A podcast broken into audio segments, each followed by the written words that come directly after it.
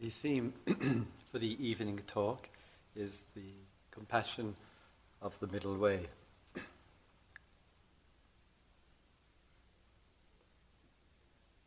Recently, I had been uh, uh, recalling, because of some current circumstances I'll refer to, uh, a period in my life around I mean, about 30 years ago, just over and I was, whatever, 24, 25 uh, years of age, and a number of us had made the uh, overland journey from uh, the west to the east.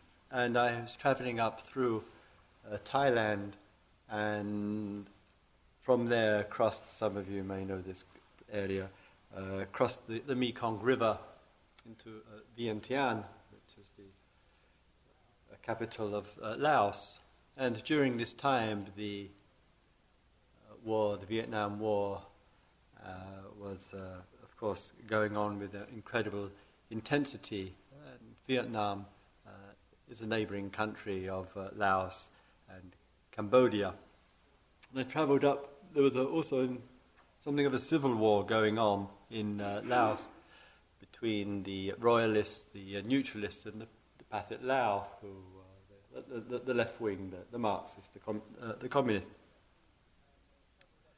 And I travelled up through the country. I had been uh, uh, newspaper reporter. To, uh, it was my training to earn some money. And the um, um, F-111s and the B-52s from Udon in North Thailand were taking off. And it became clear, and the villagers confirmed this, that in fact there were it wasn't uh, only bombing of North Viet- Viet- Vietnam that was taking place, but bombing uh, the villages of uh, central and northern Laos. And it was a secret war which is being uh, against these uh, uh, people in their rural settlements in, in, in, that part. And I travelled up through that area with, with, with the army, in fact, in their trucks, and wrote a report about it. And one of the memories I have of that period of time, and uh, those of you who have been in areas of uh, war and uh, conflict, is that the, the ter- terrible damage it does to, to lives in, uh, most terrible and, and, tragic of ways. And the, the loss of limbs immediately comes to mind, the, the weeping, the death of, of family, and so forth.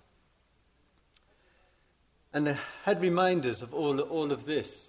Uh, which was the, uh, an outcome, in fact, just a week or two ago.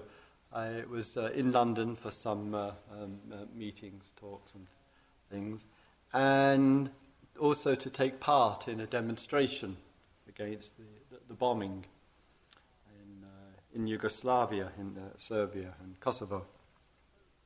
And I spoke with a very beautiful Serbian woman and in fact, I didn't know she was a Serbian, and I, uh, but she had one of these um, names which was, uh, to me anyway, impossible to pronounce.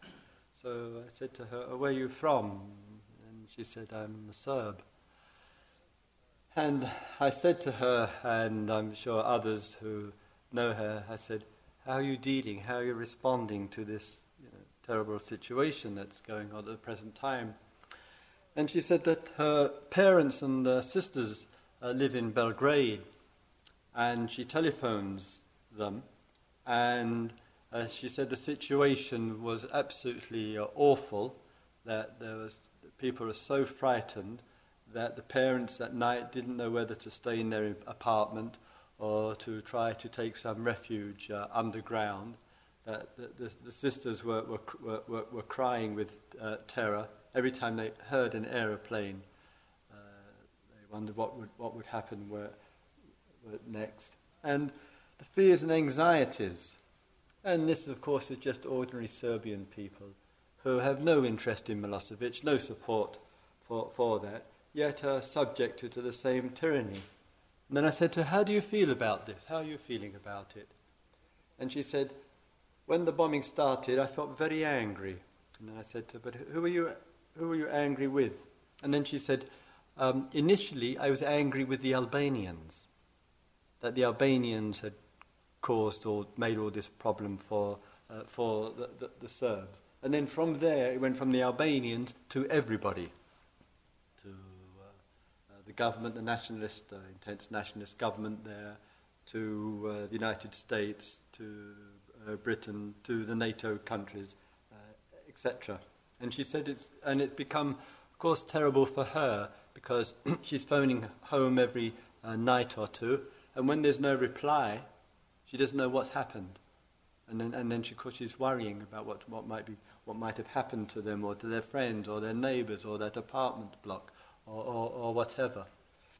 And listening to this, uh, uh, th- this account, inside, when one, when one uh, listens, that somehow in events that take place, the actual human connection through what we read and, and what we see in our, our television screens, are very, very quickly, we, we get numbed, numbed to, to the human factor.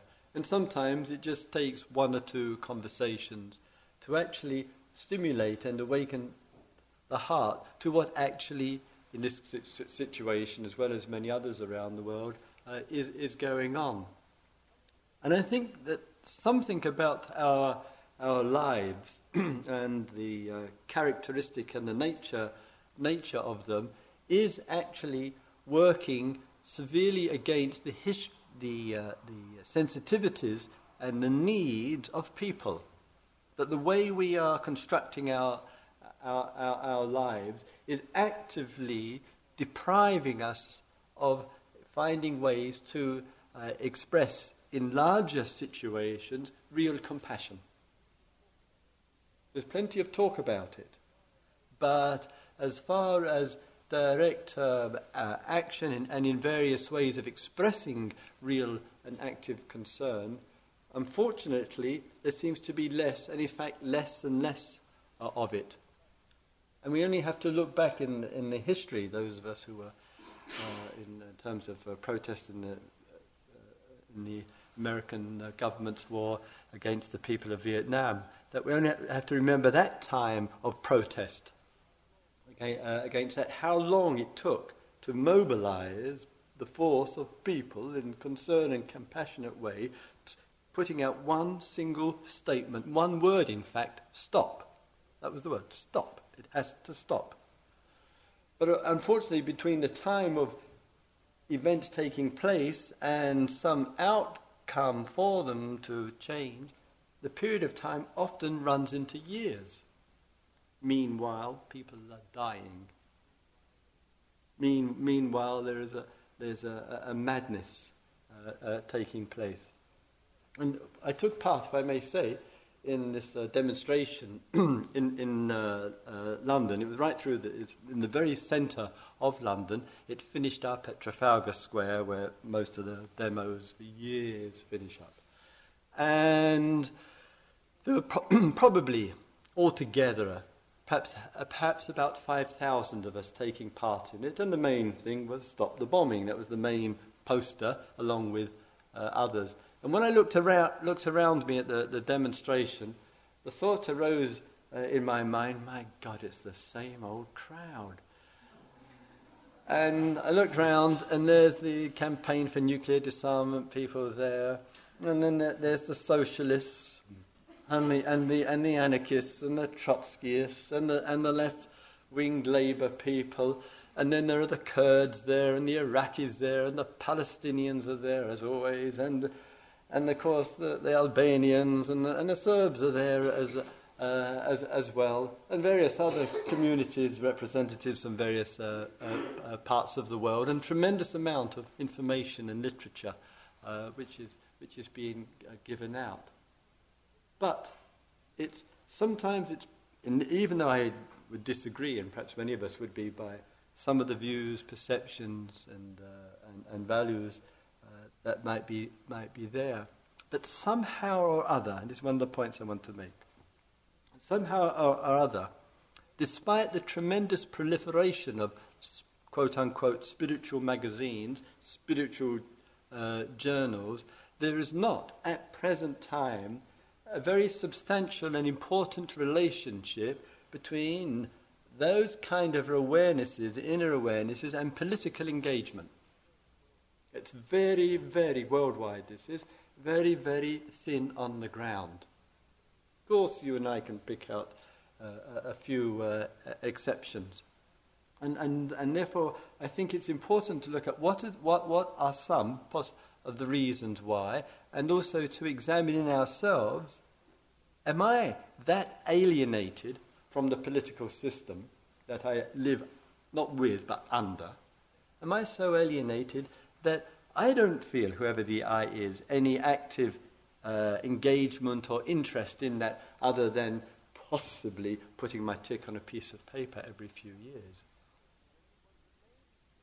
And I think one of the main factors and one of the main things which I hear and uh, come up again and again is something called time. And the word that comes up, the usual one line refrain, I don't have time. And it seems to me that what's happened and, and is happening is there is such an intensity in the uh, current work ethic. It's so strong in people's lives about work and work and work and work and work. And it's generated so strongly to others that the sense and the feeling that people get, and we can easily tell each other, well, I don't really have time. I don't have time to write a letter of protest to the newspaper or my congressman. I don't have, have time to take part in a demonstration. I don't have time to go to uh, a, a, a meeting or whatever, whatever else is, is necessary.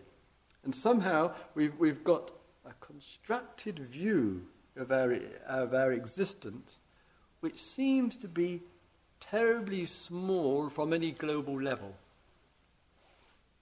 Terribly, terribly small. And as a result of that lack of empathy there, it then becomes very, very hard to have any sense, any empathy or feeling with what it is like to be bombed night after night, because that is what is happening. And so the, the, the mind, in its difficulty, if there is any uh, difficulty, and the mind in its difficulty tends, and I just use the Kosovo situation as one, to think in extremes and actually believe in extremes. And therefore, the compassion is the, the demonstration and the action of the middle way. And what I mean by that, when one thinks in extremes, in the example that I give, the two extremes will be, well, either we bomb or we do nothing. They're the two that are offered. And it's crude, it's, it, it, it, it's vulgar uh, uh, way of thinking as these extremes uh, are. And the Dharma teaching says there is a middle way. And somewhere or other, the passion for compassion is often terribly uh, uh, uh, short, and we, can, we keep providing the reasons why we don't respond. And if we don't, nobody will. We'll get, we'll, we'll get the, the various left-wing people with their causes and, uh, and their stop the bombing, and of course the, the small spread of the others who were there, there were a few of us, the Quakers there, and, and, and uh, uh Buddhist friends. But something in a teaching which so highly prioritizes the resolution of suffering, where the Buddha has said, I declare in this world there are only two things that matter. One is suffering and one is the resolution, and that is all I speak of. And yet, somehow or other, we kind of find ourselves in a, in a situation of as many do here, and very beautifully, able to attend to suffering at the personal level. That means working directly in close human contact and connection with those who are around us. At therefore the interpersonal level, but find it difficult, and it's understandable because it's frustrating and often a pain in the neck as well, to actually extend to look at suffering and the kind of causes which contribute to it in our political economic uh, system. And there's somewhere or other that area of compassion isn't, unfortunately, though it needs to, be addressed in those areas as well. Despite, in the Dharma world, some very fine minds, extremely insightful uh, there, but somehow not finding its way into these regions. And I still say, I still think the idea and the belief in I don't have enough time is a feature which acts as a block. And it might be useful in the Dharma of the middle way to, to change the language and see how one feels if one says, I don't have enough compassion. I don't have enough concern. I don't connect, connect enough with my brothers and sisters in other parts of the world, Albanians, Kosovans, or uh, uh, Iraqis, or whoever it might be. Sometimes the structure isn't, isn't easy. And I was just giving a small example of, uh, of uh, this in a conversation in the staff dining room a day or two ago. That where in uh, Europe, I think I may have mentioned in the hall here, that um, uh, here the, the, shortage of holidays is one example. I think it's two weeks, a holiday a year. A friend of mine, she uh, lives in uh, Geneva. She's a secretary, part-time uh, secretary, works about four days a week uh, in total. She went on holiday to France. She took a month off um, there with the family uh, in France. And in early part of the holiday, she got sick, very uh, bad uh, dose of influenza, and had to spend uh, two weeks um, pretty well in bed and, and, and resting. And uh, the doctor from the village where she stayed came to visit her. He gave her a certificate.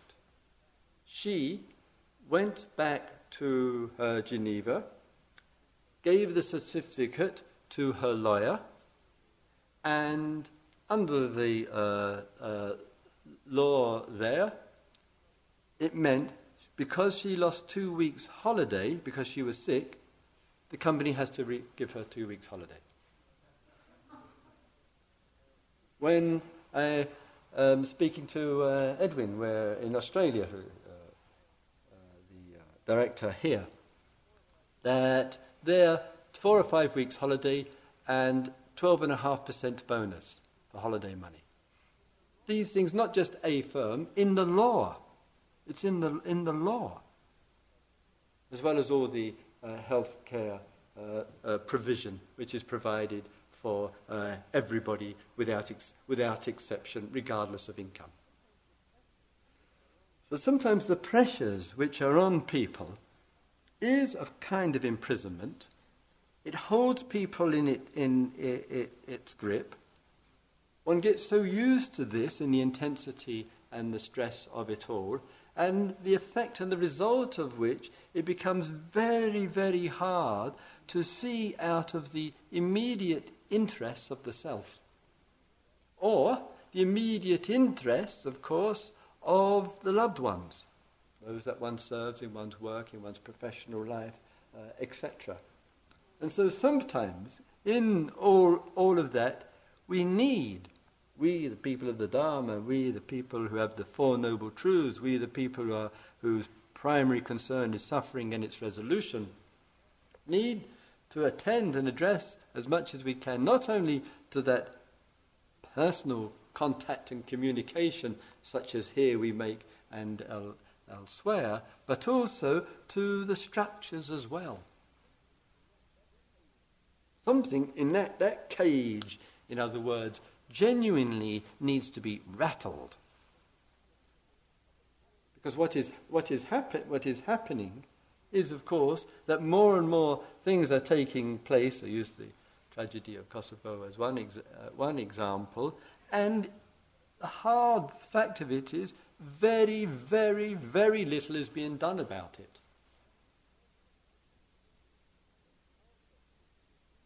One can't help feeling, and I'm sure some of you have the same feelings I that if there had been a willingness in this situation, and I think it's a fact as well in a way, as well as a metaphor for all of us here, that in any area where one's trying to bring something to resolution, it's so important and vital that we put our whole being totally into it, that we really work to make something happen. And but because of the um, um, unresolved pathology of the uh, uh, United States president and, his, and, the, and the, I would call nightmare of his personal personal life, and all the months or year of distraction of all, all of that, the full attention wasn't given to something that it required, all the, by all those uh, in, involved, and the outcome of is what we have. If, one, if one's really willing in life, use it as a fact, as a metaphor, or whatever, to go full way with that middle ground, using all the resources which are available, personally, diplomatically, socially, politically, uh, the various um, major organizations, things can shift. As I say, sometimes it's vital in the name of practice and application of compassion that we find ways and means to keep that important deep feeling of the heart alive, and therefore sometimes it means what has to stop in our own life for something else to happen. That's what it comes down to. What do we have to put aside in the shorter or longer term to find and generate some space if we say, I have no time, or my life is so full, or there is so much going on uh, with it, that we find ways to put something aside to make something, to generate the space to make something else happen.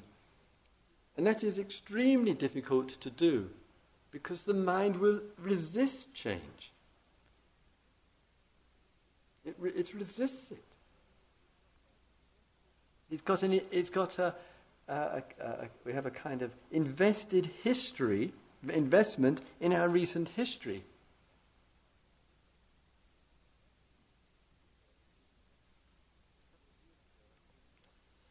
A couple of years ago, I was in uh, Washington, and the Venerable Maha Ghosananda, who's uh, the patriarch of Cambodia, who uh, lost all of his relatives when um,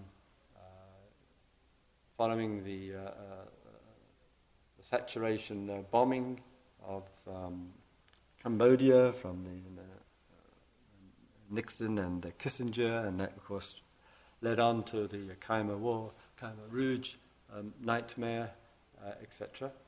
And he and I were in uh, Washington uh, together. It was just a week, in fact, after the um, rather sad death of Princess Diana who had made a significant contribution to alerting uh, uh, the world to the terror of these anti-personnel mines and all the consequences uh, of, of them. And a friend, a Dharma friend, was making, she got, she kind of very, just with no real connections, woke up one day, friend from the West Coast, and she had a flash of an idea to do a documentary on uh, the Cambodian people and how things are changing there, and both recent history and current, current uh, history. And she just started putting all the energy together to get this to happen. And one of the people that she wanted in the documentary as a major feature was, was the Venerable Maha Ghosananda. He's, been, he's a dear friend of mine. He's been nominated for the Nobel Peace Prize uh, on four occasions uh, because he takes these rather dangerous walks through Cambodia uh, every about this time every year um, to bring peace to Cambodia. And he says, he says that basically he said that what he, he, said to me was actually they're nominating me for doing um, uh, walking meditation in my own country. and, and other people are doing walking meditation in their own country, and they're not getting the nomination, etc. So we went out to see some Cambodians in uh, just outside Washington, uh, uh, refugees. And I met and talked uh, with one of them. And the refugee said that about five or six years previously, he had returned um, back to his village. And when he uh, uh, returned, this was after a well over 20 year absence. And the only reason he survived was because he was actually in America when the Khmer Rouge um, uh, launched this kind of Cambodian Holocaust, one, one might say, two million deaths, nearly a third of the population. And his uh, family were murdered, his parents were murdered, his uncles, aunts were murdered, uh, etc. And and I said to him, How was it then to go back to your village and be back in the place that you had been in 20 years uh, previously? And he said, When he was there previously and you visited friends and neighbours, and he said there were still a few around. He said, In the old days, one would go to the villages, and when you, you know, knocked on the door or first introduction or whatever, the immediate response was always, Are you hungry? And he said, just like in the, in the West, people always ask about your health. How are you? In, in Cambodia, it's, Are you hungry? And he said, in the weeks that he spent back in uh, Cambodia, that question was no, no longer asked. And the first question that you're asked is, How many relatives have you got left? How many were lost? Any stranger visiting places in uh, rural Cambodia, how many relatives are left? That's the, 20 years after the event, after the terror of it, terror of, of it all. So sometimes there's this kind of ongoing tragedies and, and uh, uh, nightmares uh, which are taking place. You and I have some knowledge of, of these things. Yet the knowledge somehow has to touch, needs to touch places uh, inside of us that in some way or other does actively generate some kind of response. That we're not going to live our life as kind of passive onlookers of other people suffering outside our own land or outside our own community. Sometimes it's, in a way, sometimes it's lack of life experience. It, that, that, sometimes that is part of the, part of the, the, the problem. That, that sometimes we need to say, have I spent so many years in my culture and in my uh, environment and lo- lo- locality that without knowing it, I have a kind of view which is the view of my environment. It's the view which has been formed inside of me by what's coming from the immediate outside. It's not easy to stop and to uh, ask oneself in, in that is it that the way I look at things tends to be all too typical? And if it is, we may have some deep questions about what will actually awaken something to look differently, to feel differently. That we, we, we respond to. If we take a small example, if one wants to know about anything in this world that's going on, one of the last resources to take any notice of is the newspaper. It is a delusion. I can speak as a newspaper reporter, so know a little bit here. It's a delusion to think one will be informed. Because the weight of, in reporting, of reporters wishing to please their editors and their employers doesn't allow a real, thorough, deep exploration of the situation. And if one thinks that a newspaper or a weekly magazine is going to release compassion of the, of, of the heart, it, it, it, then if it did that, given the amount that we read, poh, society would be full of caring, compassionate people contributing to the resolution of suffering. Unfortunately, reading the newspapers con- contributes to being asleep. It's part of the problem. So the idea of free press is a nonsense. It's the inner life in its movement that makes the difference. For some, and some of us, if we want to know, the two resources have is, is have to really put our attention into really going deeply into something, just like with meditation or whatever. Want to know what it is, one's got to go deeply into it. Therefore, one's got to go deeply into something to find out. And even better, go to the situation where things are happening and have exposure to them so that it's actually coming our eyes and ears. Actually, to make steps to find out. And, and thus, something can get awakened inside of us which contri- contributes, genuinely is contributing to opening out our life. Just, just at lunchtime today, uh, one of the 21 um, uh, year old daughter of one of the uh, uh, yogis who's been a friend of ours and been coming here for um, uh, many years. She came to talk with uh, Shada uh, and I at lunchtime today. And what's she doing at 21 in September? She's flying uh, to uh, India um, with the Antioch program, and she'll spend uh, three months in, in, in uh, Bodh Gaya. This is the place of the, the Buddha's enlightenment.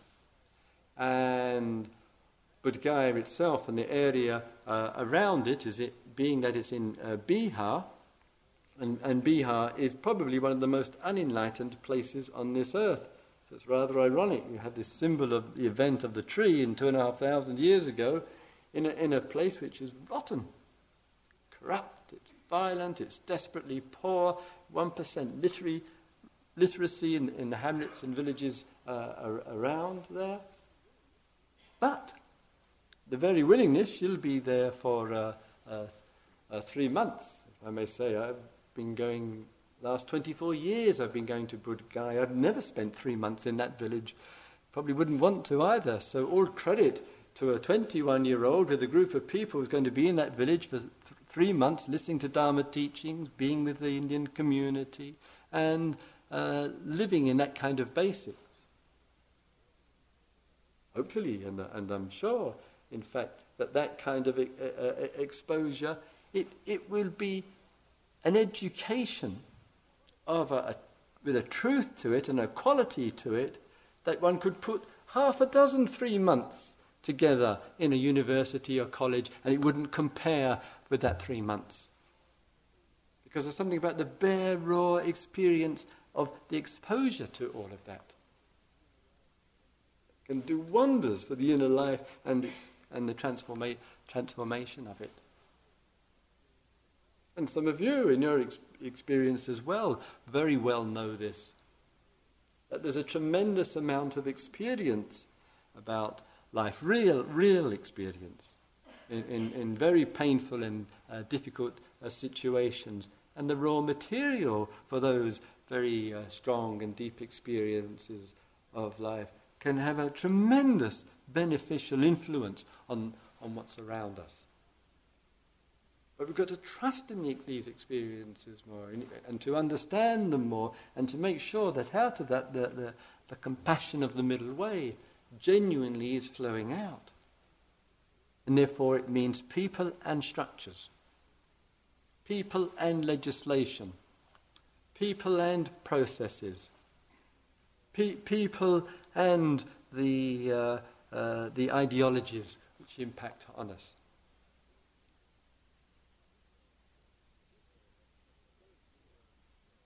I, I go to um, uh, Israel once, uh, once a year, and I was there last summer,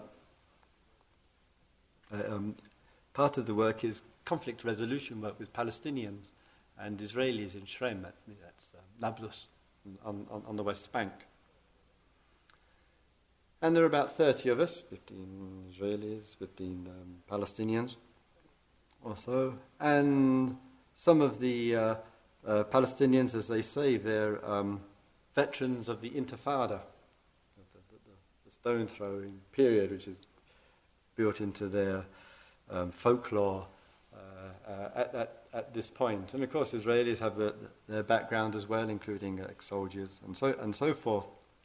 One of the people in our, group said that um, he was uh, uh, um, connected with Hamas. Most of you know of uh, uh, Hamas and its um, uh, virulent anti-Israeli views, etc., etc., and all the terror consequences that, that have arisen. Two days before we had the meeting, r- right in the center of Jerusalem, just a few minutes from uh, where I was staying, Hamas uh, had parked his van and set himself alight in the van and and in the moment that was happening uh, and this was 8.30 in the morning in the, in the middle of the rush hour in Jerusalem. Some Israelis passing by saw that happening, uh, rushed over, pulled over, opened the door, and pulled him out, put the flames out, looked in the back of the van, it was completely full of explosives. That there had been a matter of split seconds between this man dousing himself with petrol and lighting himself, and that going to the back of the van to blow that van and that whole, whole street with, uh, in, in, the rush hour. So this young uh, uh, Hamas guy in, in, in the group I said to him, When you hear that, how do you feel? How do you feel when you hear that? And he said, There are two equal responses going on inside of me. One is good. What the Israelis have done to us, made us prisoners on our own land, tyrannized us, imprisoned so many of the, the men, tortured us, killed us, etc., etc. All that we can do, and that's the way we can get revenge.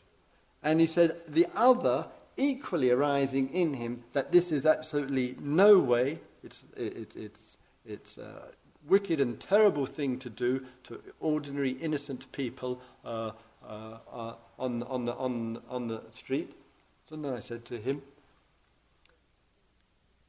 which of those two uh, contradictory, conflicting voices inside of you are you going to listen to? And he said, That's my confusion. That's my difficulty. I can't, I'm, I do not feel I'm ready to give up the rage against what has been done to us. This is how he perceives.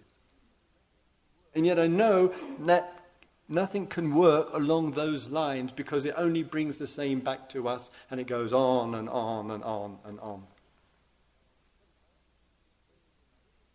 And so sometimes in situations like that, in other situations, men and women in a very deep way are, are, are, are, struggling. Somebody who sat here in one of the inquiries spoke about the internal war that was going on in her. And, when, and sometimes we need to look and say, well, what is this internal war that's going on with me? What is the biggest war that I have in my life in, inwardly?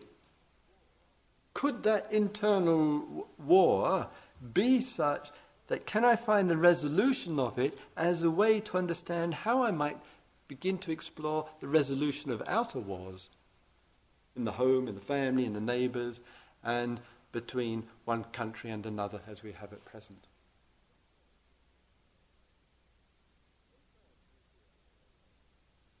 Sometimes we hear, I, I, I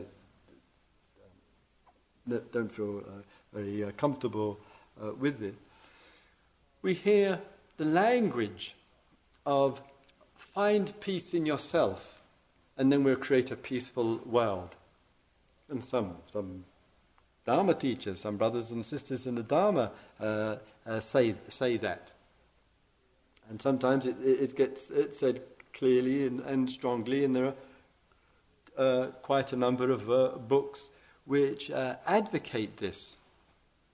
My concern would be that, yes, as an ideal, finding peace in yourself, and then we create, we'll create a, a peaceful uh, world. But if we just spend our time finding peace in ourselves, believe me, there won't be a world left to create peace in.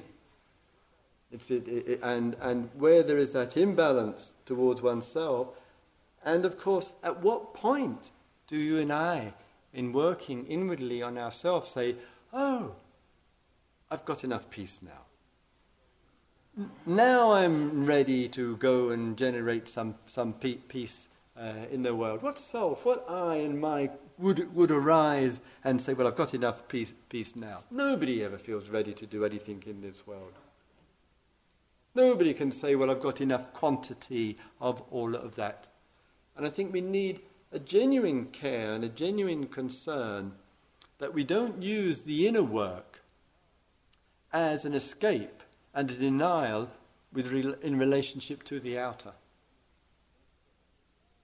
And, and, and in spiritual magazines, it seems to prioritize so much on the self and the self being okay and how the self can be okay that so easily it's leading to a neglect, not deliberately perhaps, but uh, a neglect of outer circumstances. And life is dependently arising. Life is inner and outer. Life in its in the enlightenment of life, for some people, will include enlightening and the enlightening of life, not only in the ways that you and I have been speaking about here together over the days, but socially and environmentally and internationally and globally. It's that, that the enlightenment of the whole field of existence. And therefore, we can leave here and and, and, and give just a little bit of extra priority to active compassion. And a little bit of questioning about what's being done in our name. And a little bit of support for that poor family in Belgrade where the children, the sisters are, are crying night after night. They can't get to sleep because of the terror of the planes that are flying over. If we can put the protest on those people with the, the, the vulgarity of their, of their ethnic cleansing and the, and the discrimination against people, their neighbours who have lived there for centuries upon centuries. If we can carry the conviction that two wrongs never make a right, then maybe we'll, we'll, we won't be on the one side quietly or publicly applauding the bombing nor on the other side are we saying, well, it's either that or do nothing. Because the Dharma says there is the middle way. The Buddha spent 45 years of his life, morning, noon, and night, trying to maintain that the disciplined focus of the middle way. And I think it's up to us in the long tradition, wonderful tradition of that, to really keep that alive. And when you and I hear it, hear, extremes, never let a word come out of our mouth that supports it. Never. Not, never let a thought come out of our mind that is, that is, that, that is supporting indifference on the one side and m- merciless treatment of, of, of, of people. And when we were standing in uh, Trafalgar Square, one of the, one of the, the women who was um, in um, um, uh, Baghdad, doing humanitarian uh, work there, and spent several months there uh, for one of the aid, aid agencies there. And, and, she, and she said that the, uh, the planes, when the bombers uh, came in to try to destroy the defense building in Baghdad, right on the opposite side of the road of, of, of the river, across the bridge, was the hospital. And when the cruise missile hit there, the shock waves went right across the river and right to the maternity wing of the hospital. All the windows were blown. Pregnant women and their children and doctors and nurses were cut to ribbons. One baby was just being delivered in that moment, she said, and the baby w- was dropped and now has uh, uh, severe brain, brain damage. And not a word about that appears anywhere, but she was there and she knew. And she said it was, the situation was so bad that the family that, that she stayed with there, that the only thing that kept the children comfortable and, and kind of com- uh, and, and quiet and they could relax, the only thing that gave them any relaxation was their cat. And they would just, when the bombing was taking place, they would stroke the cat and play with, play with the cat. Remember, the bombing is still going on. It's not like it's, it, it stopped. But the terror of it all and the bombing, the effect of which was that it drove their cat crazy. And the cat it, itself lived in terror. And every time it heard a strange sound, it would just run round the, the apartment in terror. And so the children lost their only resource for feeling comfortable and relaxed. It was their kitten, it was their cat. And this is all the human side of tragedy. Of the human, human, human side of the vulgarity of hatred and intolerance which our leaders are, are bringing on, on, on, on, people. And as they keep saying, as a Serbian woman said to me in Iraq, it said, why they pick on us? We're just ordinary people. You can't change your government from what they're, they're doing, and you call it democracy. What hope have we got to being able to change ours? You can't stop them bombing, and, and, and we can't stop those who are in power.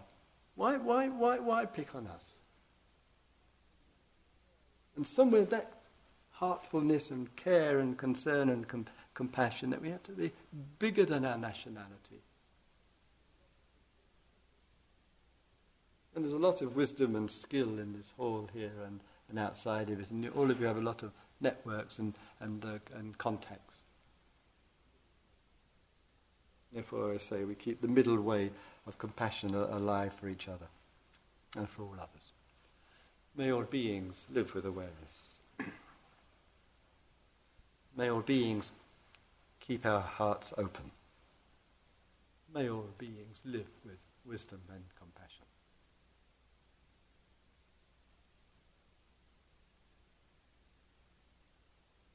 Have a couple of quiet minutes together, please.